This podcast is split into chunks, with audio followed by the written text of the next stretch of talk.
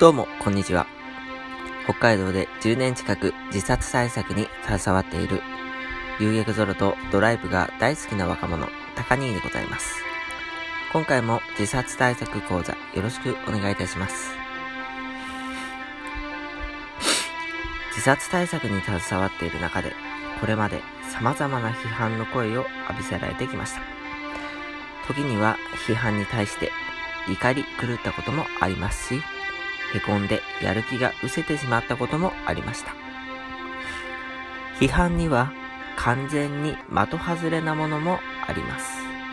それは僕の考えや行動の意図を勝手に推測されたり、決めつけられたりして批判してくるような場合ですね。何言ってんだこいつ。はぁという反応になっちゃいますよね。ただ中には的を得ている批判や、ごもっともだよなと反応しちゃうものも多くあります。ストレスコーピングとしては、的を得ていると感じられる批判は、自分を向上させる資源として有効活用しちゃえばいいんです。今回はストレスコーピングとしての批判の活用、そしてそれが自己向上につながる話をしていきます。NPO など、自らの情熱で取り組んでいるものや、その活動に対して周囲から批判されたら、腹が立ったり、怒ったり、泣いたり、凹んだり、時には立ち直れなくなることだってあるでしょう。言葉のパワー、凄まじいんです。このように感情的な反応をしてしまうのは、良くも悪くも批判に対して心が動いた現れなんです。心に届かない言葉、胸に響かない言葉ではなかったというわけですね。批判をすべて無視して我が道を突き進むという姿勢の選択はあまり取るべきではありません。耳が痛い批判の中には自分を成長させる種が入っていることが多いんです。かといって深刻に受け止めすぎたりすることも我が道から逸脱してしまうことがあるので気をつけたいものです。周囲の人間の考えや価値観に基づいた活動に陥ってしまいかねないんです。もはや自分の活動はこれでいいんだっけ？この活動は僕の意思なんだろうか？という疑問を抱くようになります。でもまあそれに気づくことができたんだったら自立できるんですけどね。えー、さて、え自分に対する批判が的を得ていると感じられるのであれば、うまいこと取り入れて改善できないもんかなと。自己向上に活用できるような要素、部分はないかなと検討してみましょう。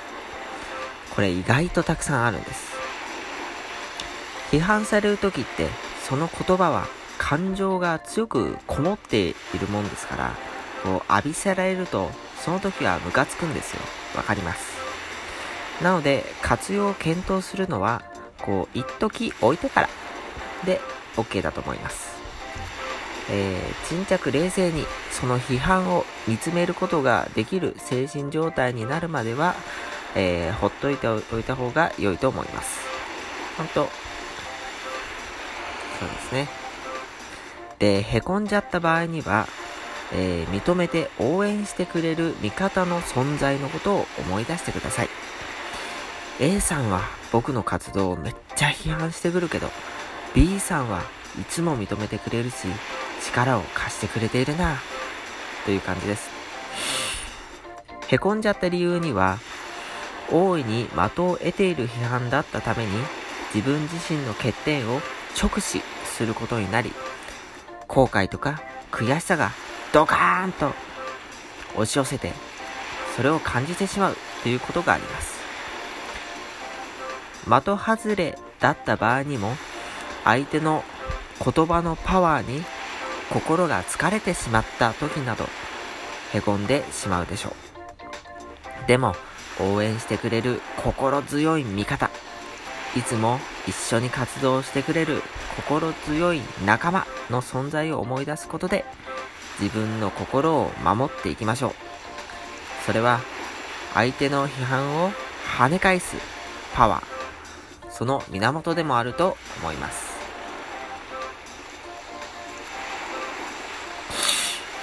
NPO に携わっている人は、自らの情熱をエネルギーにしていることでしょう。めっちゃめちゃ熱い情熱です。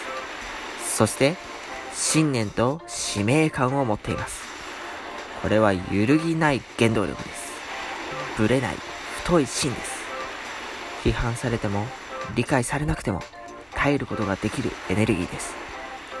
もし、批判されて凹んでしまった時は、味方の存在以外にも自分の信念と使命感を思い出してください。その NPO を始めた時のエネルギーを思い出してください。復活できます。活動を長く続けていけば、いろんな考えや価値観の人と出会います。